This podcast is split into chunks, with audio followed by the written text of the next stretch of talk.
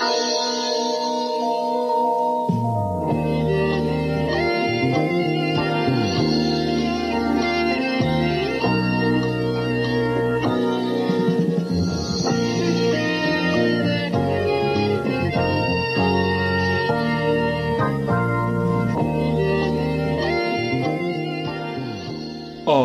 Buonasera ragazzi, bentornati ad un nuovo appuntamento con Tisana all'Arancia, l'unico podcast che vi ricorda che forse anche se probabilmente non possiamo andare tutti i giorni al mare, è bene mettersi la crema solare quando andiamo in bicicletta o in giro, anche perché io, mm, quelli che stanno ascoltando il podcast magari non lo possono vedere, ma quelli che vedono il video anteprima sì, mi sono già ustionato. Cioè, veramente qui da, a, a, non, non, fa la stessa temperatura che a Roma, però è bastato un paio di giorni e boom! le temperature sono salite immediatamente di non so quanti gradi. Ah, beh, questa sera però possiamo effettivamente dire che stiamo bevendo. Eccola. Una tisana all'arancia. Ho trovato una tisana all'arancia. rossa, arancia rossa per essere più precisi, ma chi se ne importa perché a me piace di più l'arancia rossa, quindi alla salute.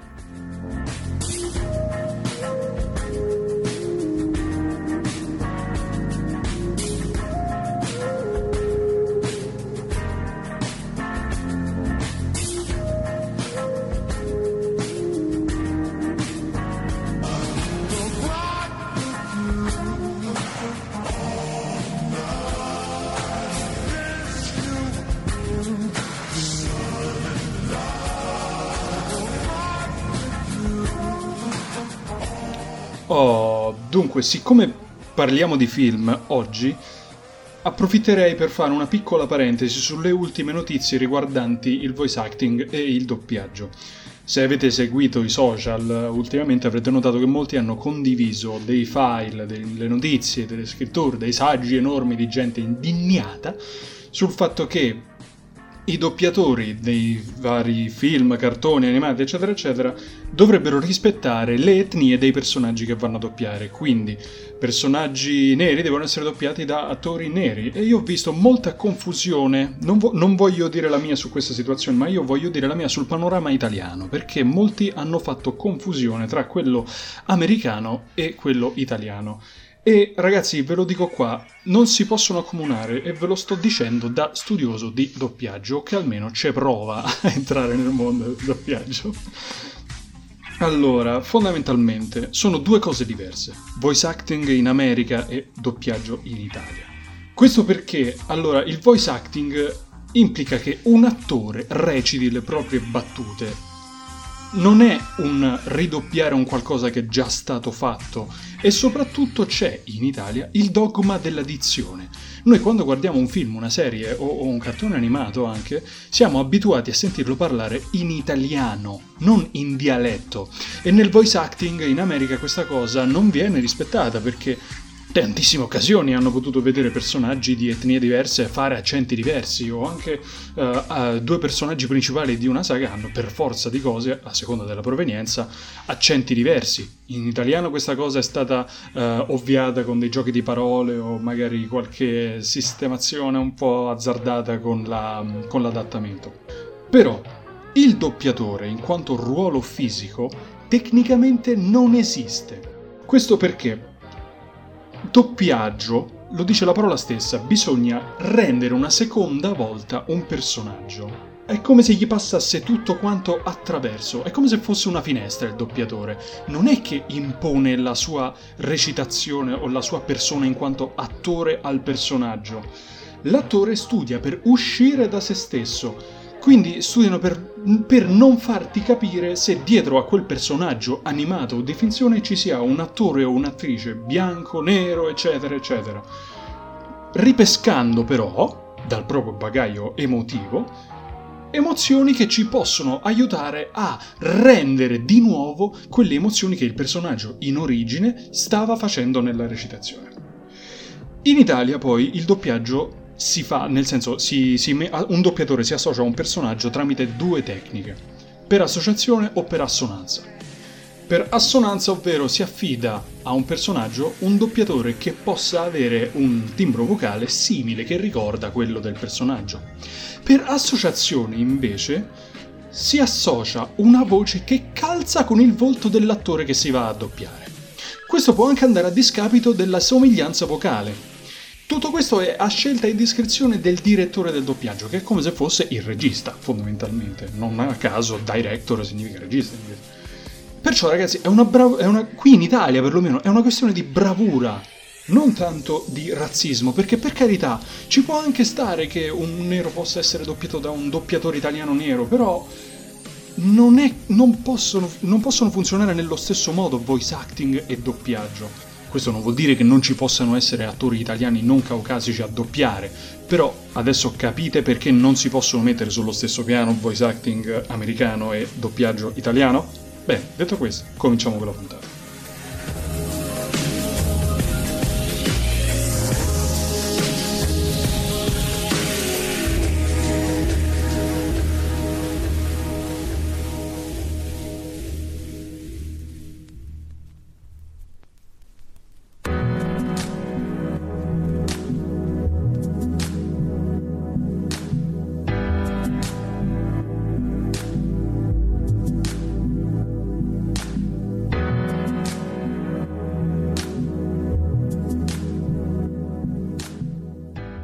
Qualche giorno fa è arrivata sul web l'annuncio di un film in lavorazione su Lemmy Kilmister.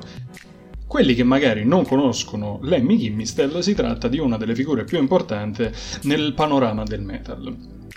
Ora, non è stato chiaro se effettivamente si tratti di un film documentario oppure di un biopic. Biopic o biopic che dir si voglia, sarebbe teoricamente l'acro- l'acronimo, l'acronimo di Biographic Picture, quindi film biografico. Ora, il problema è un altro biopic? Mm, perché non so se ve ne siete accorti uh, con i tempi recenti, ma ormai i biopic musicali o su figure artiste nel mondo musicale seguono tutti quanti la stessa identica formula. E questa è una cosa che ho potuto constatare andando anche a ripescare film, non, non sto parlando soltanto magari degli ultimi tre anni, ma anche de- degli anni passati. E questo non si limita per forza ai biopic su un artista musicale.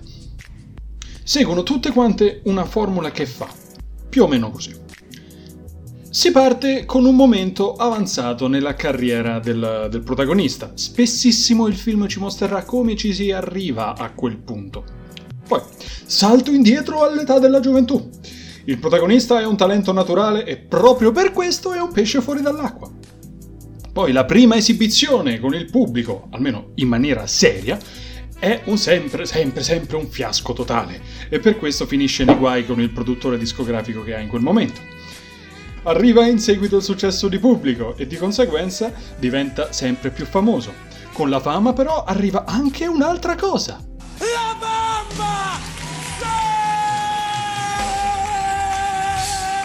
Lo stile di vita smodato lo porta a litigare con la moglie e tutti i membri della sua band, oppure con il produttore, oppure tutte e tre messe insieme, rompendo i rapporti con tutti, perché arriva quel momento in cui crede di essere in grado di potercela fare da solo. Ma che fa? Ma che pazzo! E qui si tocca il fondo. È il momento della riabilitazione. Classico caso di tossicodipendente, eccolo lì. Drogato, questa è la verità. Torna con la coda tra le gambe dalla moglie, dagli artisti, dai membri della band, dal produttore discografico, oppure tutte e tre le situazioni insieme a chiedere scusa. Quindi reunion, concertone finale, compare anche la Madonna, dissolvenza sul nero, foto del vero artista, su cui è basato il film con delle didascalie del tipo è morto a tot anni dopo aver lottato contro la dipendenza e aver venduto una fracca di dischi. Non accettate i falsi, esigete sempre solo videocassette originali Walt Disney Home Video. Titoli di coda, fine!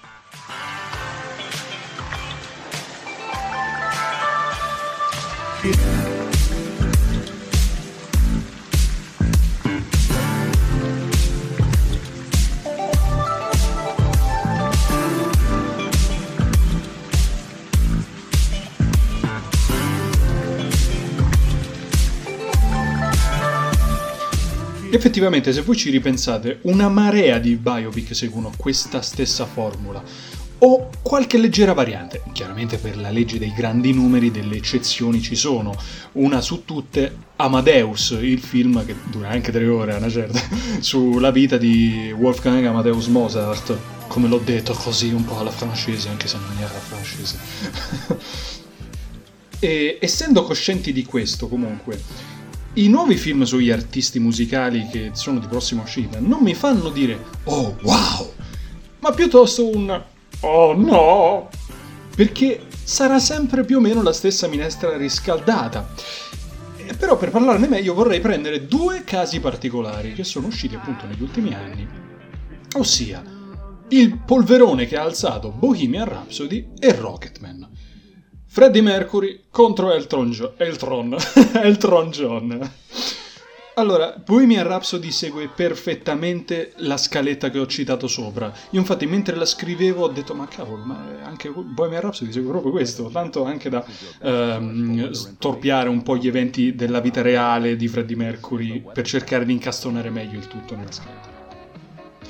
Non voglio, non voglio, parlare del montaggio di Bohemian Rhapsody perché quel film è, come ha detto una mia cara amica, mancata sorella, come la considero io, Bohemian Rhapsody fa scuola sul come non si dovrebbe montare un film, eppure gli hanno dato un premio Oscar sul miglior montaggio. Io volevo prendermi a picconate i denti, ma vabbè, sono cose che capitano. Del resto, anche uh, Suicide Squad ha vinto migliori costumi contro Star Trek, che insomma, voi capite un po' che. boh. allora, Bohemian Rhapsody a me sin dall'inizio non ha fatto impazzire. Il successone che ha avuto è stato più che altro per la figura dietro a cui, insomma, per la figura su cui si basa il film, ossia Freddie Mercury, che è ancora una figura molto calda all'interno dei cuori degli appassionati. Anche Elton John lo è. Tuttavia, Bohemian Rhapsody ha innalzato un grandissimo successo anche perché dietro al film, oh mio dio, c'erano gli ultimi due eh, superstiti dei Queen, Roger Taylor e Brian May. Oh mio dio, quindi si è creata un'estasi incredibile dietro a questo film. Però è stato un po'. Yeah, cioè un po' prevedibile, un po' banalotto, niente da ridire su Rami Malek. A me piace tanto Rami Malek come attore. Ma in quanto Freddie Mercury, io sin da subito ho avuto un po' di. Mm. Allora, L'ho, l'ho, avuto conferma anche da dei fan dei Queen. Freddie Mercury era palesemente una grandissima prima donna, una, una drama queen. Oddio, non, mi ricordo più quale due era questa. E questa cosa molto probabilmente hanno cercato di uh, renderla all'interno del film, però forse l'hanno romanzata un po' troppo. Rocketman invece, per quanto possa essere simile, il modello su cui si basa, alcune cose della scritta ci sono, ma Rocketman ha una cosa che ho apprezzato in particolare, ossia a lui, a, Pro, a, Pro, a Elton John, gli va di schifo dall'inizio alla fine nonostante i successi, a lui proprio gli va, gli va proprio di schifo tutto quanto. Quindi anche questo che un po' mi ha fatto empatizzare. Poi mi è piaciuto tantissimo il fatto che c'erano questi intermezzi un po' musical, ma il film non vuole essere un musical, ma questo perché si sposano con il personaggio di Elton John. E l'ho trovate molto azzeccate come cose. Un altro difetto che però hanno questo genere di film è che devono cercare in tutti i modi di concentrare tutta quanta la vita di questi artisti in, nella durata tipo di un'ora 40, due, un'ora e 40, due, due ore e un quarto di film. Questo uno rende tutto molto superficiale, perché comunque sia, vedi la vita scorrere davanti a te e non c'è tempo di raccontare tutto. Due, appunto perché non c'è tempo di raccontare tutto, certe volte Mm, questo non consente di esplorare in maniera approfondita dei problemi psichici che magari può avere un personaggio, delle turbe, uh, psicosi o altre peculiarità che sono legate al protagonista. E anche per questo poi tocca ricorrere alle didascalie a fine film. Un esempio che mi verrebbe in mente è proprio The Aviator di Martin Scorsese e tutti dicono oh che palle, ma questo Martin Scorsese ancora, cioè, questo film pesante, oh mio dio, The Irishman, tre ore di film. No, ok, sappiate che c'è quel grande bravo attore, bravo guaglione di Leonardo DiCaprio per chi magari non avesse ancora visto il film, quindi vale la pena recuperarlo anche perché lui, ammettiamolo, è diventato un mostro. Dopo Titanic, che io mi ricordo ancora, lo schifavamo tutti, chiunque avesse un pene tra le gambe a scuola lo schifava Leonardo DiCaprio per tutto uh, il polverone delle ragazze che si eccitavano dietro a lui in Titanic. Però è diventato un mostro, non si può negare. con The Aviator fondamentalmente, che è un biopic sulla figura di Howard Hughes, che oltre ad essere stato un grande aviatore, ma va, guarda, il titolo è The Aviator, pensavo che fosse un, pensavo che fosse un idraulico Howard Hughes, si concentra su pochi anni della sua carriera, prevalentemente una trentina se va bene, ossia più o meno da quando ha terminato la sua carriera in quanto aviatore e quindi inizia la sua carriera come regista sui film di aviazione. Ma il film si concentra molto, ma molto, sulla sua turba psicotica da maniaco eh, ossessivo compulsivo. Ed è anche per questo che il film è bello, perché tutto gira intorno a questo suo dato che lo porterà anche a dei gravi incidenti sia su, nella sua vita, ma anche un incidente aereo che poi insomma, è diventato bella, un bel chiodo visto all'interno del film. E quindi anche per questo, cioè, ragazzi, non bisogna fare per forza la trasposizione della pagina Wikipedia dell'artista. Si può tranquillamente concentrare su una parte della vita dell'artista, non tutta quanta, perché poi diventa difficile riuscire a fare quello che effettivamente si voleva fare. Vero Bohemian Rhapsody?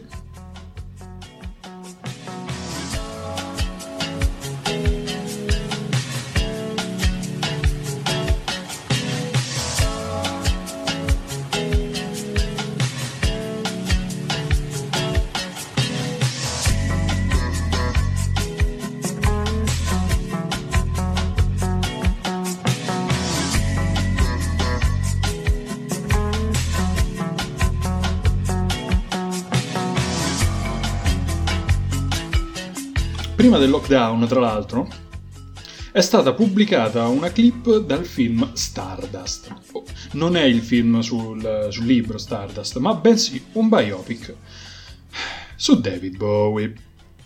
Qui io ci, andare, ci devo andare di cuore perché io sono molto affezionato a David Bowie. Il problema è L'attore non gli somiglia granché e sembra più Adriano Celentano con una parrucca bionda. 2. La famiglia di David Bowie non ha approvato il film, quindi non è che gli avessero dato una benedizione, e soprattutto non gli hanno concesso i diritti per usare le canzoni all'interno del film. Ouch! Con queste premesse, secondo voi, cosa può uscirne direttamente da una cosa del genere? Perché eh, cioè, a quanto pare, appunto, da, a giudicare dalla clip, ci stanno andando avanti. Stardust quindi vuol dire che stanno facendo un film sulla creazione di Ziggy Stardust poi ci arriviamo. Però cosa possono fare effettivamente? È stato annunciato e confermato che ci sarà anche la figura di Mary Angela Barnett, conosciuta anche come Angie Bowie, che è stata una compagna in una parte di vita di David Bowie, che gli ha dato anche un figlio che è Duncan Jones, il regista di alcuni film. Oddio, adesso. Uh, Moon, Moon, ecco un suo film. Uh, il problema è, lei, nella storia di David Jones, più che di David Bowie, rientra nel fatto che è stata lei a dargli l'imprinting nel non essere uh, standard, che, mm, perdonatemi questa parola, anzi di uh, assumere un aspetto più androgeno e di indossare delle vesti. Quindi è partito da lei. Io mi chiedo quindi che ruolo le daranno, perché lei non ha avuto una grande uh, relazione con David Bowie nonostante tutto questo. È durata n- non particolarmente tanto. Poi, una 2. Mostreranno suo fratello rinchiuso in un istituto psichiatrico secondo voi se devono fare un film con quella scaletta? Mm, non lo so. Perché vedi, il, il problema di questi biopic è anche questo. Gli artisti non vengono dipinti come persone, come esseri umani, ma vengono glorificati e iconicizzati sulla base del loro successo. Bohemian Rhapsody è l'esempio lampante. Hanno modificato la vera storia di Freddie Mercury per renderla più appetibile e affine alla suddetta formula, quella che ho menzionato prima. Per quanto Brian May e Roger Taylor abbiano contribuito e negato ogni volta, ma grazie a Graziella dovevano promuovere il film, che, che dovevano dire, scusa, no, no, no, abbiamo modificato la storia, ma tranquille, tutto a posto. Quindi sì, ho paura di cosa possono fare con un film su Bowie.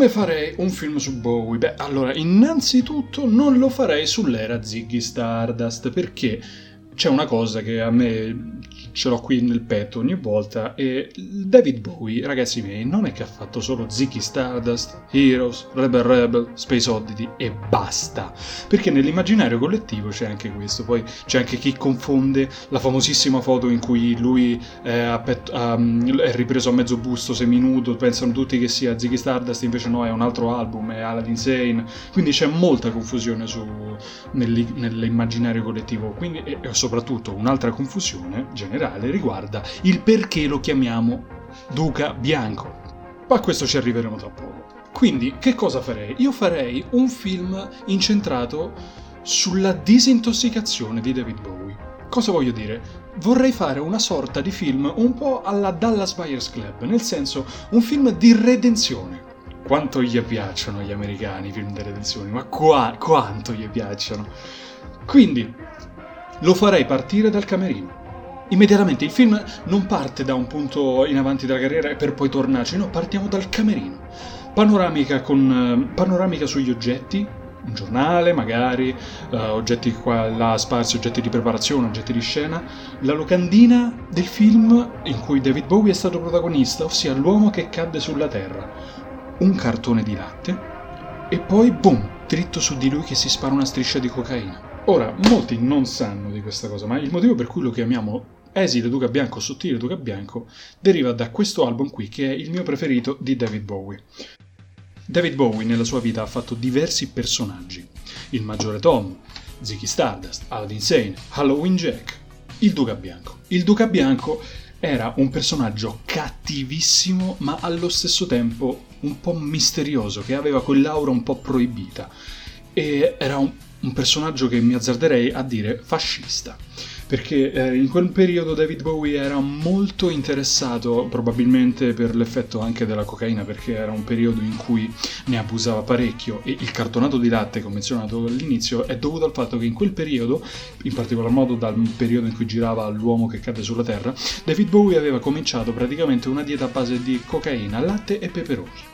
Era diventato per questo uno stecco, sottile duca bianco, ecco il motivo. Vi basti pensare che la canzone del Duca Bianco, Station to Station, bellissima, comincia con queste parole: Il ritorno del sottile Duca Bianco che lancia le freccette negli occhi degli innamorati. È una sorta di wannabe romantic, ma senza avere la minima idea di che cosa sia l'amore. È disperato nel tentativo di provare amore, ma non ha idea di che cosa sia effettivamente. È questo il sottile Duca Bianco. E è strano ed è misterioso come all'interno dell'album si perdano le tracce del Duca Bianco. Sparisce a un certo punto, misteriosamente, così come, così come è arrivato. Boom, così è sparito. Questo anche perché lui, nel corso della, delle interviste, eccetera, lo interpretava veramente e diceva cose molto controverse, come che ci voleva una, un'ondata di estrema destra a spazzare via tutte le, le cose che non andavano bene, insomma, fascismo e nazismo, se vogliamo. Don't know.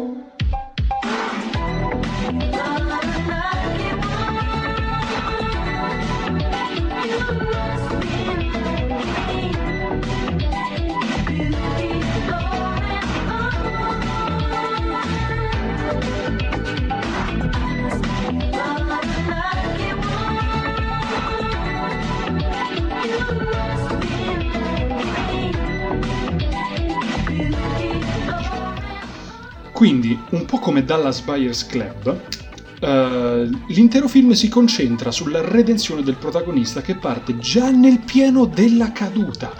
La caduta c'è già stata, quindi noi dobbiamo percorrere la redenzione insieme al personaggio. Lo volete sapere un altro film che fa questo qual è? Iron Man. Iron Man parte con Tony Stark che cade, cioè cade, anche cade dalla jeep, però e noi lungo tutto il film ripercorriamo la sua redenzione. Quindi questo modello vorrei seguire, non un va, nel, nel, nel, va all'apice della sua carriera, poi cade e poi si rialza negli ultimi dieci minuti di film. Io vorrei fare un, ri, un fa, vorrei fare un film in cui lui si rialza per tutto il film. Quindi, insieme all'amico Iggy Pop, Bowie eh, gli produce anche un album nel periodo che si chiama The Idiot, I due abbandonano Los Angeles per fuggire dal suo stile di vita smodato e quindi per disintossicarsi e vanno via in Europa. Prima vanno a Parigi, dove terminano l'album di Iggy Pop e soprattutto conoscono la figura chiave del film, Brian Eno. Brian Eno mostrerà una nuova visione del mondo musicale e anche sulla composizione musicale che poi Bowie continuerà ad utilizzare anche in futuro. Ma anche dai racconti di altre figure che hanno lavorato con Bowie, eh, con, con Brian Eno, sembra appunto che Brian Eno sia uno che veramente ti apre un mondo ed è incredibile. E proprio lui come figura la voglio utilizzare come chiave.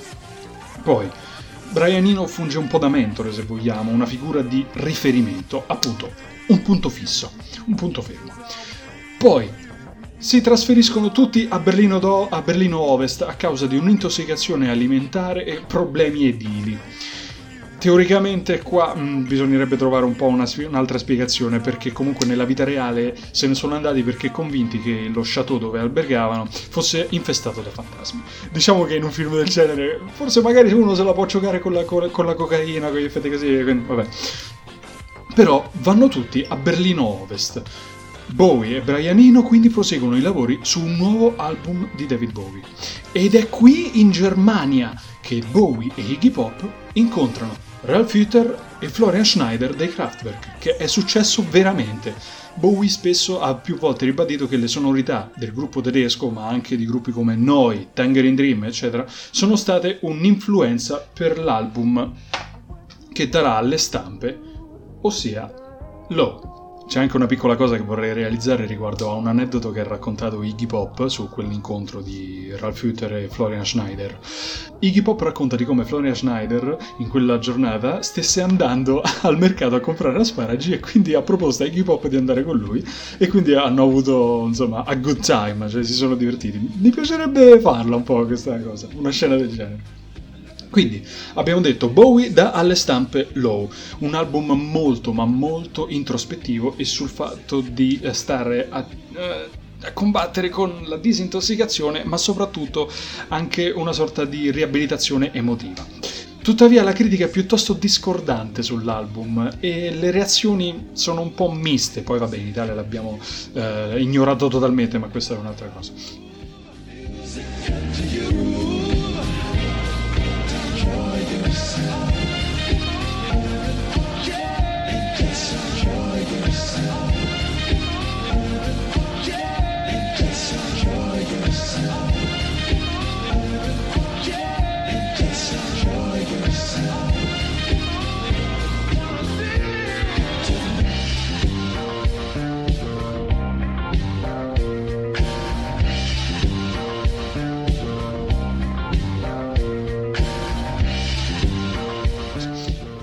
Quindi, dopo le reazioni un po' discordanti, il personaggio di David Bowie tentenna un po' perché ci sta, non deve essere tutta quanta una salita che deve andare tutto quanto bene, anzi io farei direttamente una scena in cui lui sembra che stia per cedere magari alla tentazione di utilizzare di nuovo la cocaina, proprio per far vedere che tentenna, che è una persona normale, non un eroe che gli va tutto quanto alla grande.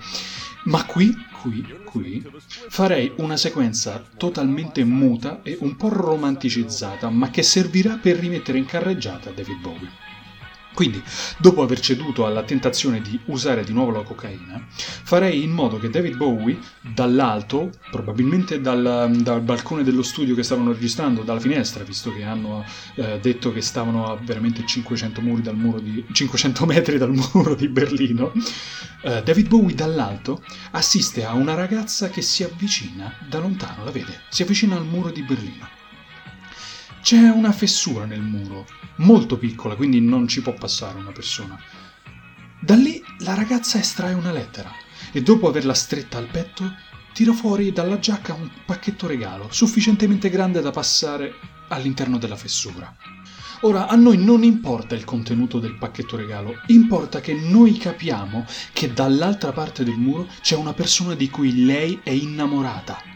Ed è qui che parte l'ispirazione per Heroes. E quindi qui parte l'ispirazione per scrivere la canzone che porta non solo al David Bowie alla ribalta come artista, ma anche come persona. E quindi noi qui abbiamo il culmine. Il film quindi lo chiuderei dopo che lui ha fatto il tour, dopo il successone dell'Isomar Tour, bellissimo l'Isomar Tour, ehm, lo farei finire con la partenza da Berlino, in quanto il viaggio di ritenzione è giunto al termine.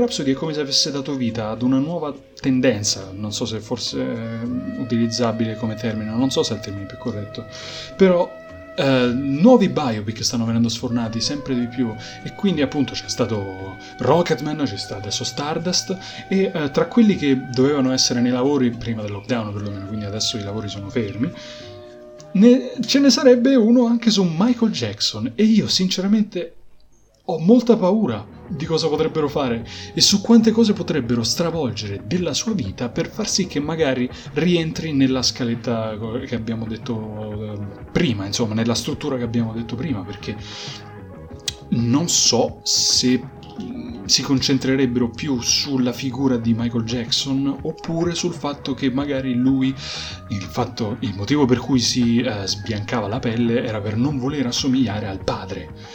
E quindi non lo so, ho paura. Cioè, e poi fin dove arriveranno? Perché lui è morto prematuramente. Quindi mi chiedo fino a che punto si potranno spingere. Non lo so, ragazzi, non lo so. Ho molta paura al riguardo. E detto questo, sinceramente io eh, non so se andrò mai a vedere il film su David Bowie, anche perché, ecco, non mi piace l'attore che hanno preso. Io avrei preferito che ad interpretare David Bowie fosse direttamente o um, un attore che uh, un attore inglese che adesso purtroppo non ricordo, ma quando l'ho visto ho fatto porca miseria, ma questo è David Bowie, sembra molto David Bowie. Altrimenti Tilda Swinton. Molti diranno "Ma perché è una donna?" E allora? A parte questo, Matilda Swinton ha la fisionomia adatta a interpretare David Bowie e c'è un video musicale di una sua canzone in cui lei interpreta sua moglie. Ragazzi, è incredibile come si somiglino loro due, tra l'altro. E David Bowie stesso l'aveva anche detto, se volessero fare un film sulla mia, vita, sulla mia vita vorrei direttamente Tilda Swinton. Detto questo, ragazzi, cerchiamo in ogni caso di renderci un attimo conto delle cose che andiamo a vedere. No, vabbè, sto scherzando. Però, in ogni caso, io ho finito il mio sproloquio, quindi è finita la tisana all'arancia qua purtroppo all'interno del container, quindi dovrò andare a farmene un altro po'. Io vi auguro una buona notte e vi rimando al prossimo appuntamento lunedì con una nuova puntata di Tisana all'arancia. Buonanotte.